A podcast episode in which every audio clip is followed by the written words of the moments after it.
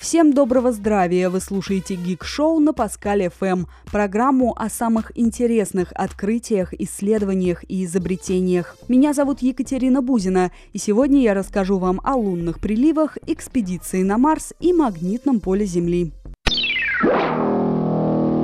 Вы знали, что на Луне тоже бывают приливы? Земля и ее единственный спутник сильно влияют друг на друга – на планете гравитационное притяжение проявляется в виде связанных с лунными циклами приливов и отливов, потому что вода легко перемещается. Аналогичный эффект на Луне, так называемый прилив лунного шара, заметить сложнее, потому что она твердая. Но притяжение Земли образует небольшую выпуклость высотой около 50 сантиметров от поверхности на видимой стороне Луны и соответствующую выпуклость на противоположной стороне. Ученые наблюдали лунные приливы с помощью помощью спутников НАСА, которые изучают ландшафт и гравитационное поле Луны. Спутники измерили высоту 350 тысяч мест, разбросанных по области Луны. Некоторые участки меняли высоту, и благодаря этому исследователи отследили лунный прилив.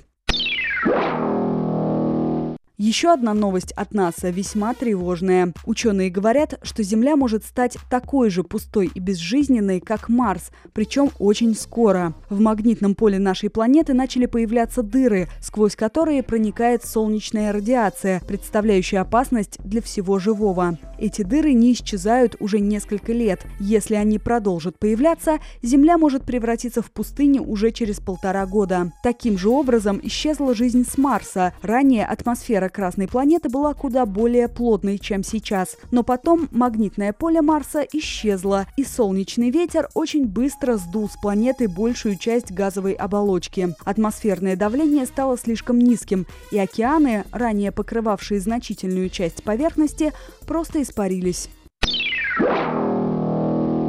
Впрочем, у человечества есть шанс выжить, как раз отправившись на Марс. Элон Маск, создатель электрического автомобиля Tesla и проекта SpaceX, поделился своими планами колонизации Красной планеты. Пока речь идет о коротких полетах, но в долгосрочной перспективе он планирует создать на Марсе полноценный город. 30 мая состоялась презентация космического аппарата Dragon, который способен доставлять людей на Международную космическую станцию, а через 12 лет он сможет долететь и до Марса. Мир интереснее, чем кажется. С вами была Екатерина Бузина. Слушайте Паскаль ФМ.